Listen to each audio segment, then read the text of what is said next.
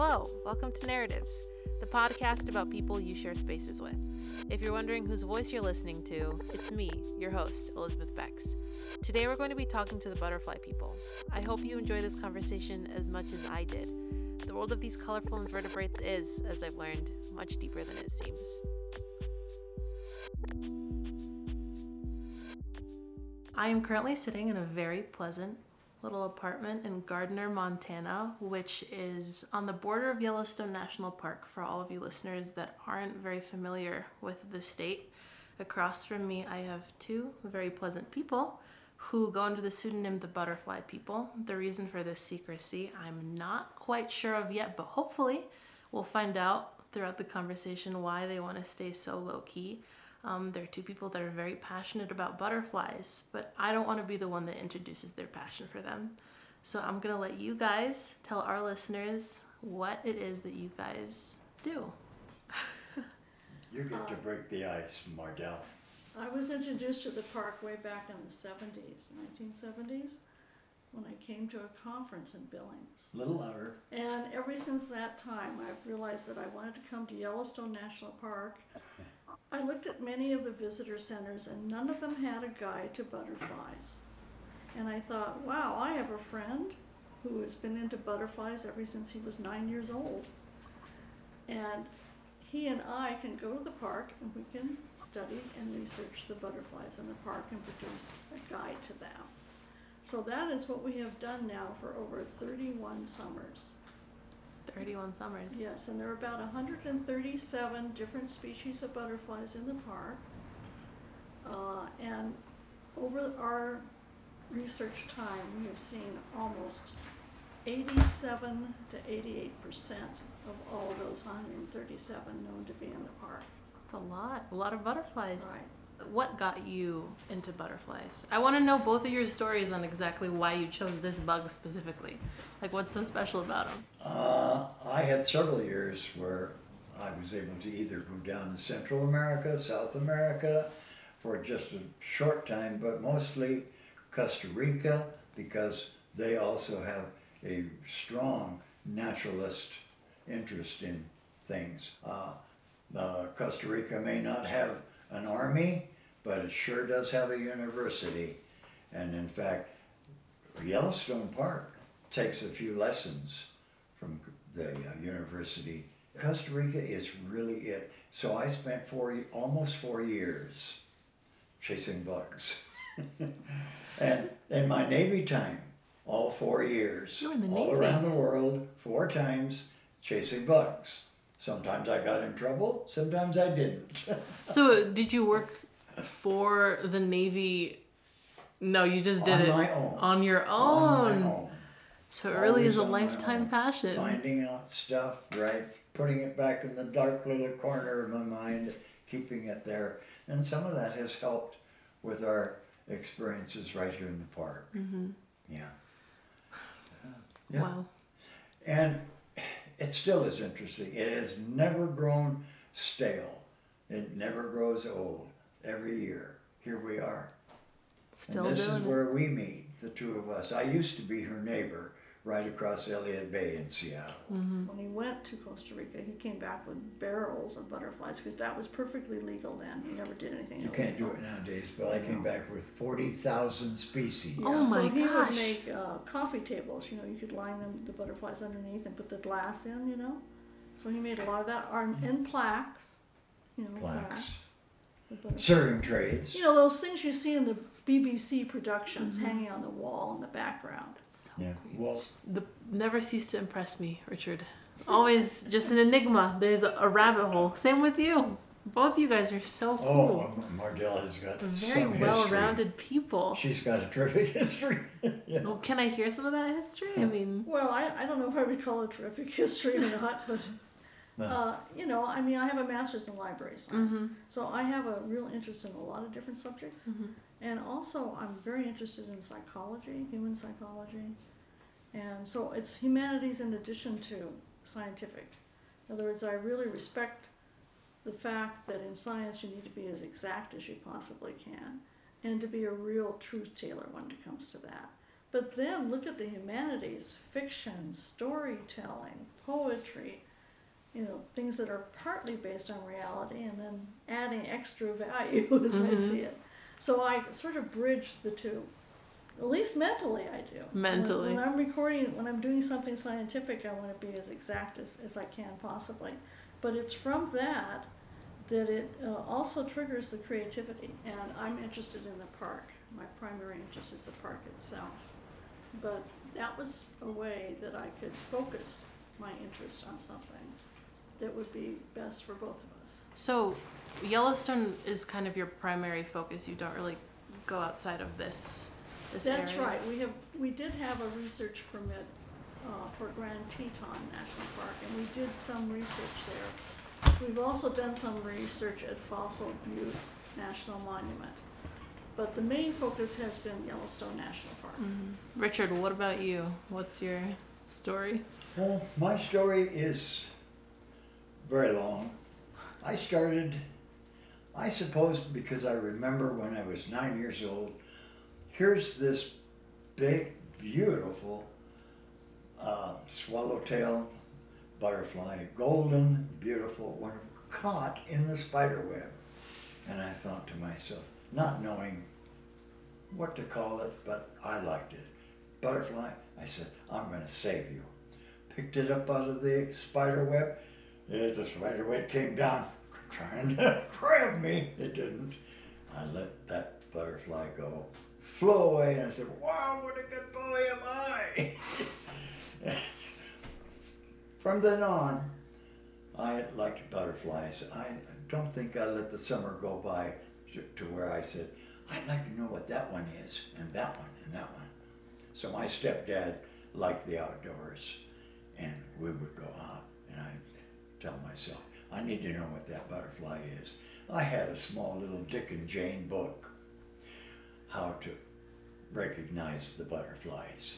Very, very uh, few, few and far between. No technology, but I studied it until it was, fell apart.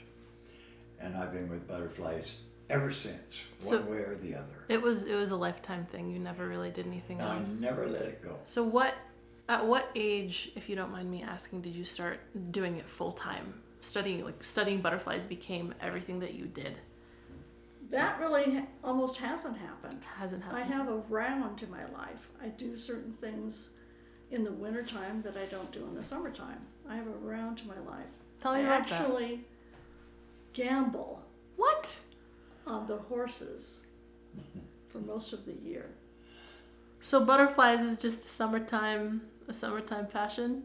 You horse gambling is is what you do for a majority of, of the year. Well, let me put it this way I'm, I'm the type of person where I can focus very strongly on whatever the activity is at the moment.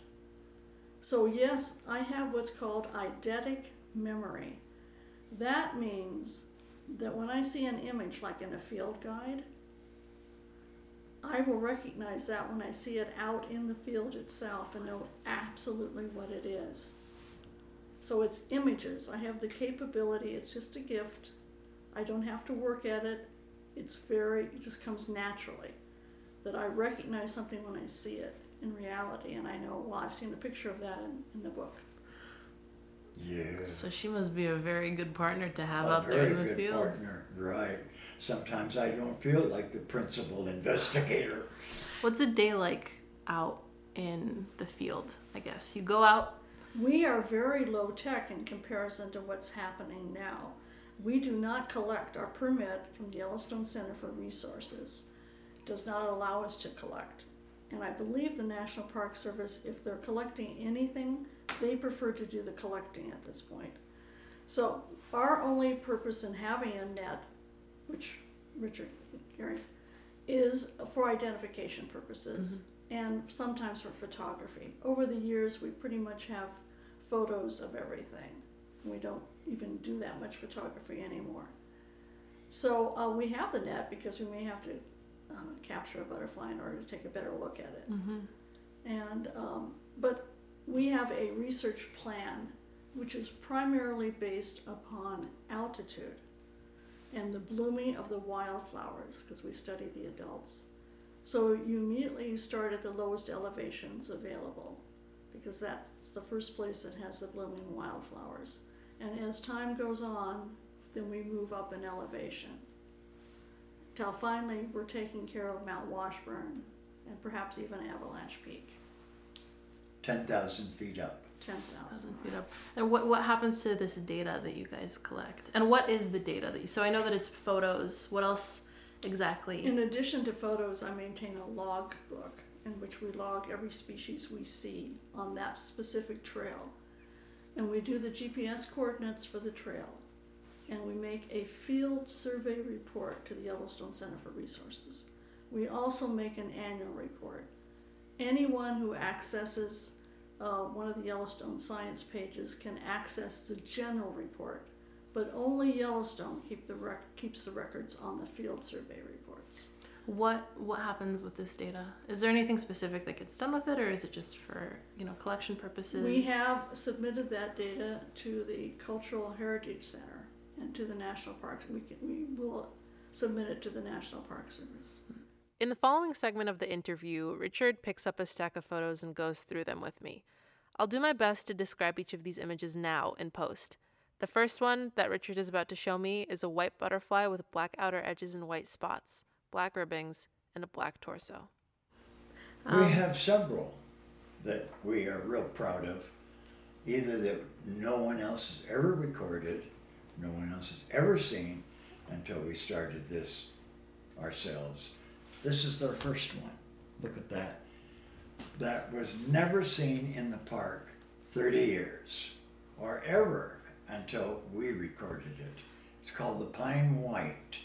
Pine white. Pine white, what does the pine white do when we're 50 yards away and you can barely see it, just a little white dot? It goes up the tree, up the pine, pine tree. What do we have in this park? Pine, by the millions of pines. Circles clear to the top, just kind of floats around there for a few seconds, comes back down the opposite way all the way like a barber pole down to the bottom, lands on the dandelion, takes a little sip, back up the next tree.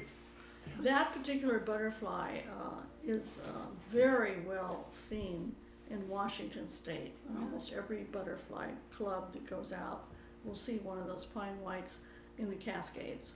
But up here they're rare. Ra- Rare, rare. Remember you said, you asked the question, why are we a little bit secretive Yes. about a place, about a butterfly, about its location, anything about it? Well, here is something called an aberration. The following image is of a butterfly. Unfortunately, I'm not allowed to take a picture of the image, so I can't give an accurate description of what it looks like. To my amateur eye, it doesn't look like anything particularly special. To the butterfly people, however, this butterfly holds incredible significance. That is not what it's supposed to look like. Yeah, you will not find that image in a book. You will not find that in any butterfly book. No. Any butterfly. I don't care. I have 400 butterfly books. It is not in one of them. A single one. Yeah. I mean, butterfly books this thick, three inches. 400 books on butterflies. That image is not in one of them. In fact, there's not even a paragraph explaining that. So what mm-hmm. you have is you have a difference in the color on the mm-hmm. scales and the pattern of the scales. Right? That's a lot of difference. That's a lot of difference. color difference. plus pattern. Yeah. Huge difference. You I- think it's a different species. Here's what it's supposed to look like. That is different. It's very different. And it's very different, right? So is it just like a It's it's a genetic. We the the postulated theories is weather, something to do with weather conditions, or pesticides or herbicides. Well, there's very little use of pesticides in the park. There may be some use of herbicides, but practically none of pesticides. So you sort of lean towards the idea that it has something to do with temperature in the winter. Mm-hmm. And spring. and and that's so you guys just don't want people going around looking for these uh, especially when it's just in one location like a tennis court. It can be that small. That small. And nowhere else in the park. Yeah. That's so interesting. That's why, and we would like to answer a few questions. And you can't do it in a laboratory. You have to sit out on a rock and try to say, gee, we had a cold winter last winter, 25 degrees below zero around the north part of the park, you know, or black sand, an all time record of 30 degrees below zero, black sand. Basin, near Basin, Old Faithful. yeah. near the upper Sometimes it's a, How can temperatures cause changes in like the patterns on a butterfly's wing? It disturbs the soup that is inside the chrysalis when the chrysalis first starts and forms.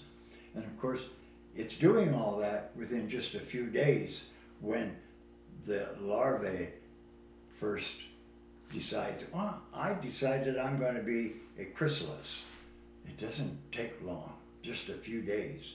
But it might be late, it might be something else, it might we're not sure, and neither is anyone else. They have this idea that it's definitely high, low temperature. It can go in this part in the winter, maybe 40 degrees difference in a couple of days. And the moisture may have something to do with it too. The moisture also. We've had a very wet uh, spring, and it has really thrown a curve into the butterfly population this year.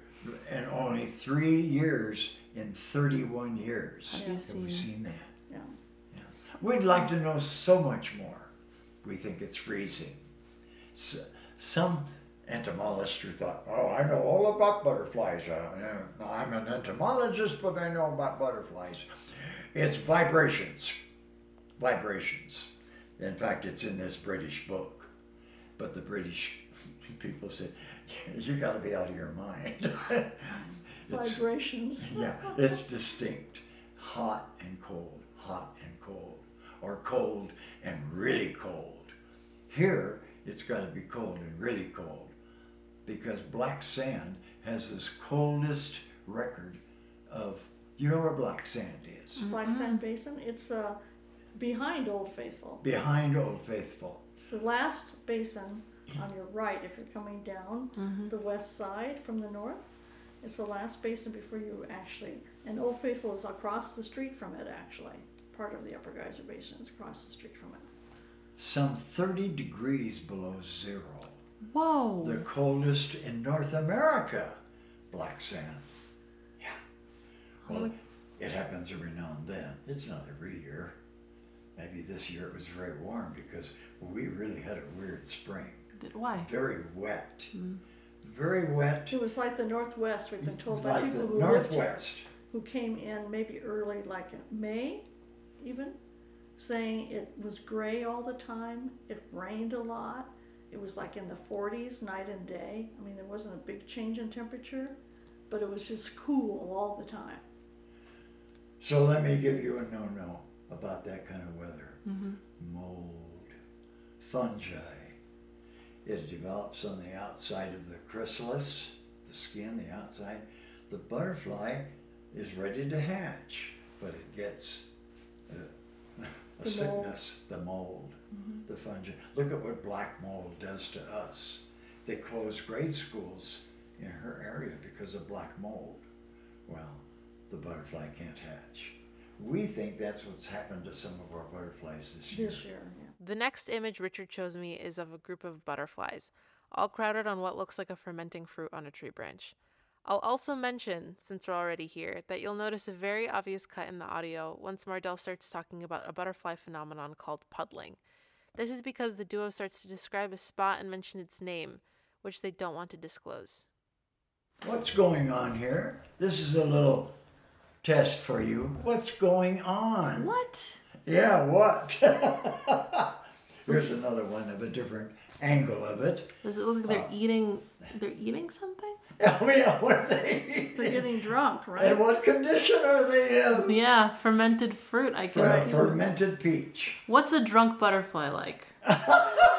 It's dizzy. It doesn't can't fly, quite right. It can't fly. They fall off that fermented peach, fall right onto the uh, grass. But actually, it, it was a very thin kind of sand. And there they were, sideways. They couldn't even walk, let alone fly. It's a lot of butterflies. It's a bunch of alcoholics. That's right. That's They're having a ball. I can see it. It's a real party. so but actually, what that is is a very important behavior, not the alcohol, because they have a proboscis. Mm-hmm. They have like a straw that they can uncurl. Mm-hmm. And that's the way they take in nourishment as an adult. And for the males, they do this behavior is called puddling. They'll go to get the mineral salts that are on the soil in a very um, Only the males. shallow, shallow depression that has water in it because that's uh, the, the minerals will come out of the soil and be dissolved in the water.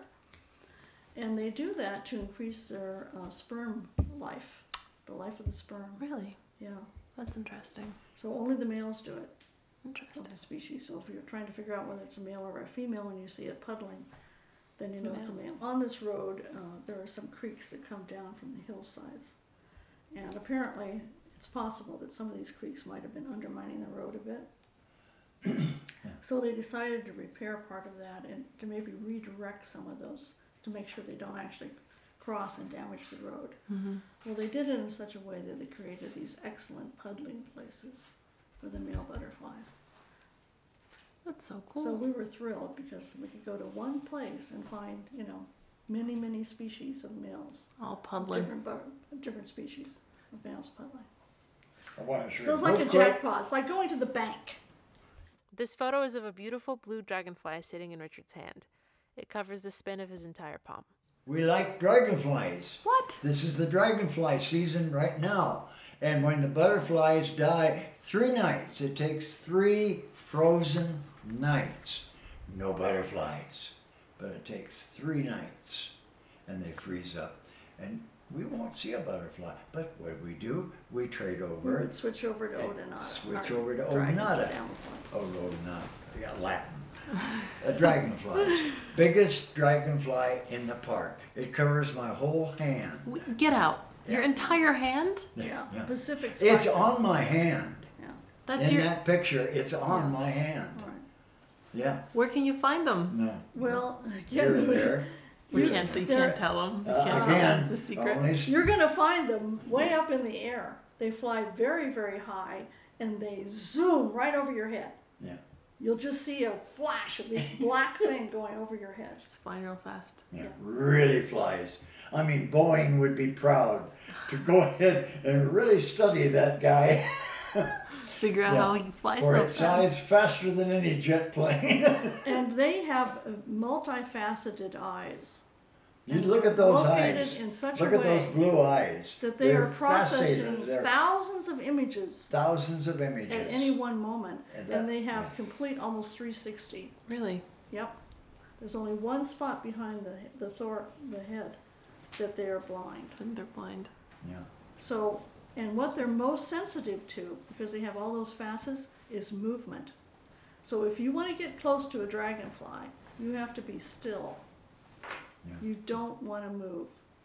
Then they think, well, it's just another tree, it's just another branch, whatever, that doesn't move, and they're not threatened. But if you're moving and, oh, look at that beautiful thing, and you start running for it, and it sees that motion, boop, off it goes. Yeah. Because they will perch on things hmm because they're trying to patrol a territory to get the females in that territory. So they'll pick a spot like the top of a tree limb or a branch or something and just sit there and they're looking out and scanning their environment all the time. Oh, by the way, we made front page. On a quest for butterflies. I love this picture. it's a picture of um, the Bozeman Daily Chronicle, and we've got our friend Richard on the front page with his fantastic mustache, but it's a different one than you have now. Let's go on. He's got a little butterfly sitting on it. Yellowstone researchers compiled decades of work into Butterfly Field Guide. You can handle butterflies and they will be your friend.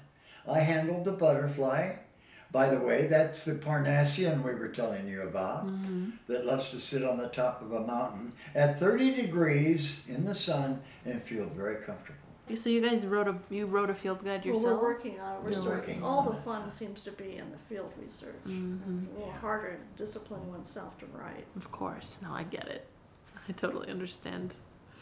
But I also, either for now or for later, really wanted to ask you guys if the if climate change has had any effect on the butterfly population, like what that's done to butterflies, because I know nothing, and I know a lot of people talk about bees. You know, climate change has had a big, Sure. big Oh, effect on yes, bees, but yes. nobody really talks about the butterflies. Right. That it's so it's less research because bees are really the prime pollinator of the food crops that we have as human beings. Are relying on that. But, you know, butterflies are also a pollinator. Mm-hmm.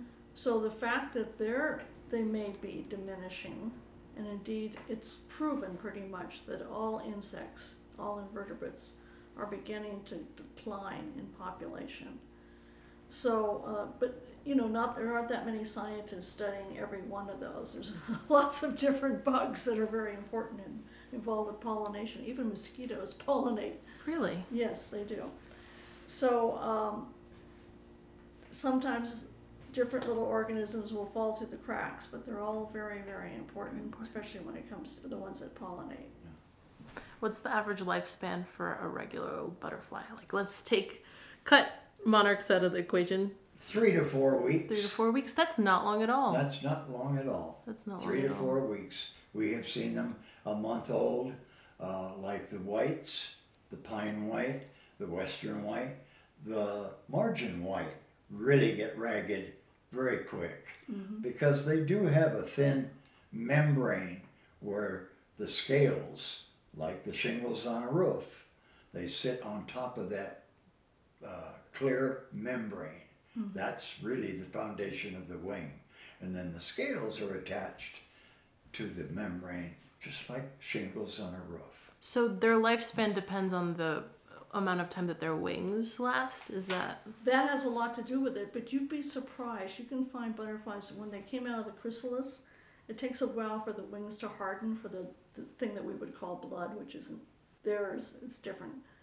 That has the liquid has to flow into them, and they have to harden because when it comes out of the chrysalis, it's sort of soft, vulnerable, not fully extended at that point.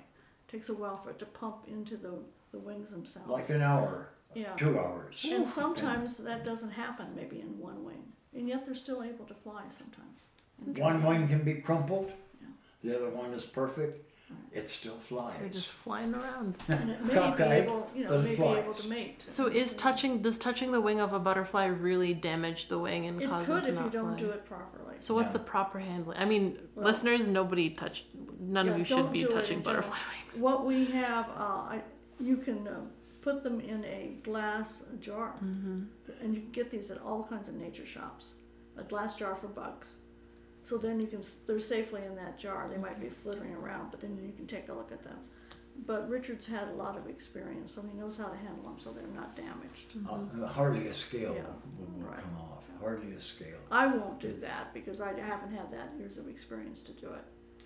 But oddly enough, you can rub off every scale very lightly, rub off every color, every scale, and all you've got is cellophane. That's all that's left. Really? The membrane underneath is Just the is little pure, ribbing, just the little ribbing. and, and the little ribbings. That's sad, but also Yeah. very interesting. And away it flies. It flies, flies? away. It flies away. It's not really damaged. You're not damaging organs. You're not damaging anything that means life. No. Do, does it regrow, or It- does it just? It No, it never doesn't. regrows. No. It, Regrows. yeah. it, it will die cellophane wings. yeah. That's I did not know that about butterflies. But it doesn't harm it, it's not painful, it flies just the same. Nothing has really changed except the little attachments of each shingle is attached somehow very delicately to that cellophane clear. Mm-hmm. And then in nature, it finally does wear off. And we will be looking at a butterfly and say, Mardell, can you tell which butterfly this is? Because in nature, also, the rubbing off. Yeah. Well, that's the life that the aging Yeah. process, I guess, of the Yeah, butterfly. But it doesn't shorten the life of the butterfly, and it doesn't hurt the flight of the butterfly. It just doesn't look very pretty. The butterfly shown here, the Hayden's ringlet, is a gray brown butterfly with rings lining its bottom wing, going from orange on the outside, black in the middle, to white on the inside. Uh, look at the butterfly that we would like to be the park butterfly. We would really like this to happen. It's a small butterfly, it's a drab chocolate brown, but underneath it is unique with little eye spots, like little owl eyes, all the way along. It's called the Hayden ringlet. The Hayden ringlet. Hayden's ringlet, yeah. Hayden's ringlet. Only in Hayden Valley, that's where they first thought, hey, this is a funny looking little butterfly. It's nowhere else in the world. It only dribbles out a little bit over this park border. Yeah, nowhere It's like maybe the park is 2.3 million acres, well, maybe it, it can exist in 13 million acres exclusively within the Yellowstone zone. Not the Nowhere park else in the itself, world. What would be considered the Yellowstone. So only here. only here. So it's rare Yeah. because Keep it an eye only out for exists it. here in the world. They call It's- those endemics. Some Endemics. species is limited to a certain geographic area. They call it an endemic. In respect to the overall health of the Yellowstone environment, do you think that it's, you know, worse, better, staying the same over the years that you guys have been studying it? I'm super curious to know, like, how has it changed? I guess is my question. Well, we have changed.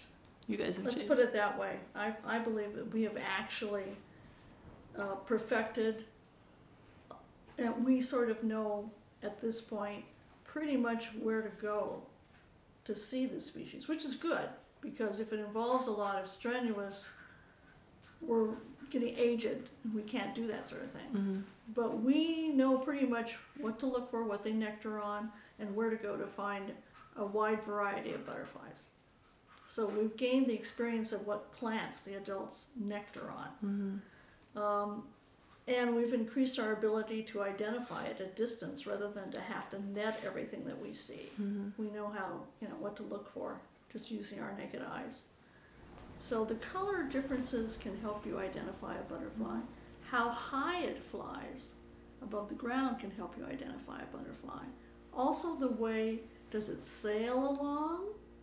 Does it turn from side to side as it flaps? Or does it just flap? Or does it sort of hop or skip? Or just does it fly in a straight line? There are different flying patterns for butterflies. right. I had no Most, idea. most all of them. Have different flying patterns. Complete overhead, complete down. Some butterflies do that, others do not. In fact, most do not. Complete contraction, extension. Yeah, we have some butterflies just now that do that. And I look out there, 20 yards, 30 yards. Oh, Ardell, there goes another uh, Sulfur. uh, sulfur. Clouded Uh-huh, sulfur. Orange sulfur. Complete extension, contraction when it flies. So that's how you guys identify them because I know that, That plus the colors. we The know what the upper side looks like and what the underside looks like. how long and- did it take you to get this good? It's years. Years. And he's had many, many years. Many years. But because I, I'm, um, Because your memory, I guess it. it that helps. eidetic memory helps me tremendously, right? Yeah, I And I can also very quickly pick up what to look for. And uh, we always travel with a field guide as well as the net. And I would say that actually every year is slightly different from the next. In a good way, bad way, or just is it neutral? It depends. Depends. It depends. If we're looking at it from the point of view of the butterfly, like this might not have been so good for angle wings, but maybe it was a okay for the for the another species. I guess it's the nature of nature, right? right? But in most science, they're looking for that species, which is an indicator of change which might be negative to all the species. Mm-hmm. You know what I mean? We don't have a canary in the mine, as far as I can tell. at Yellowstone. We've never really found a canary in the in the coal mine. A, a real test where you put the canary in the poison atmosphere in a mine. Yeah. They use it well. Can't do that with yeah. butterflies. We've only noticed this year that we didn't see any anglewings, and that seems not too good. We're not too happy about that. But some years we don't find an abundance among the species that we do see. There's not as many as there was the year before, or something like that, in general. Mm-hmm. So it's really touching. Like I say, we don't have one indicator species. It just says, well, if something happens to me, the whole environment is falling apart. It's, I don't sense that that's really true. That that's the situation with butterflies. Seven years ago, we seen a terrific, what they call an explosion population of the California tortoiseshell. the California tortoiseshell. Tortoiseshell. It was everywhere in the park. Uh, we have no answers. Uh, Your entomologist who brags about knowing everything about butterflies had no answer. Why did that happen? And there are some other butterflies that will do that very same thing. Painted Not- lady. Painted lady. We've only seen a few. Oh, this year we saw quite a few actually. this year, we either seen the tattered little painted lady or the great big robust, well-fed painted lady. Beautiful butterfly when it's like that. We've seen three monarchs. We've We're only getting seen back to monarchs. three monarchs. That's very good. Usually we only see one monarch or no monarchs because their food plant isn't here. That host plant that the caterpillar needs to live is not here. Mm-hmm. That's the milkweed plant, and it can't survive the winters here in Yellowstone Park. It's too high. One of the few butterflies that only has one food plant. So it's just migrating through on its way to Mexico. Yeah. It's a little bit off course, but we've also seen them just fly right out over Yellowstone Lake. That the second highest lake, largest lake in the world at elevation, Yellowstone Lake, and they just fly right out over it. No problemo. No problem. Just flying over Yeah. it. They they flap sometimes. And they They relax and They glide glide, yeah. sometimes. Like the eagles of the butterfly world, mm-hmm. basically. Yeah, we saw two butterflies this season that in all of our 30 years we had never seen before. We were 30 well aware years. that they were here on the butterfly list, they were in the park, but we had not seen them. But we saw two of those. Two of them. Mm-hmm. Two different species that we've never seen in 31 And we've years. been looking, we've been We're looking. looking. I mean, we look under every little bush. And just Yeah, Just we know where to look. it's tenacity. Other people, yeah, just done that. That's a nice word. Yeah. I mean, it's true. I think that's the best way to describe something like this. Do you guys have any advice for amateur butterfly enthusiasts? Like, if I wanted to go out and start looking for butterflies, how do I start? There, in most um, areas of North America here, there's a butterfly club that might be in existence in your local community. It's nice to have an evening session and have the local people and kids all the way up to granddad sitting around and saying, hey, let's talk about butterflies. Right now, that's a little difficult because you're not supposed to have groups of Pirates, fifteen or more in a lot of areas, so.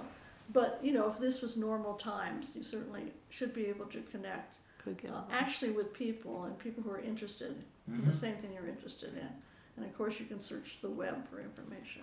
There's nothing, you know, better than associating with people who are doing it and finding out what their techniques are and logging what you see, writing down everything you observe is very important. What's the weather like that day? What was the air temperature that day? Where were you? Uh, and listing the species you saw, and maybe tallying how many of that species you saw, are all very good things to develop. And always have your field guide with you, you know. What field guide do you recommend? Uh, it's a book by Kaufman. Just, just a moment, please. Yeah.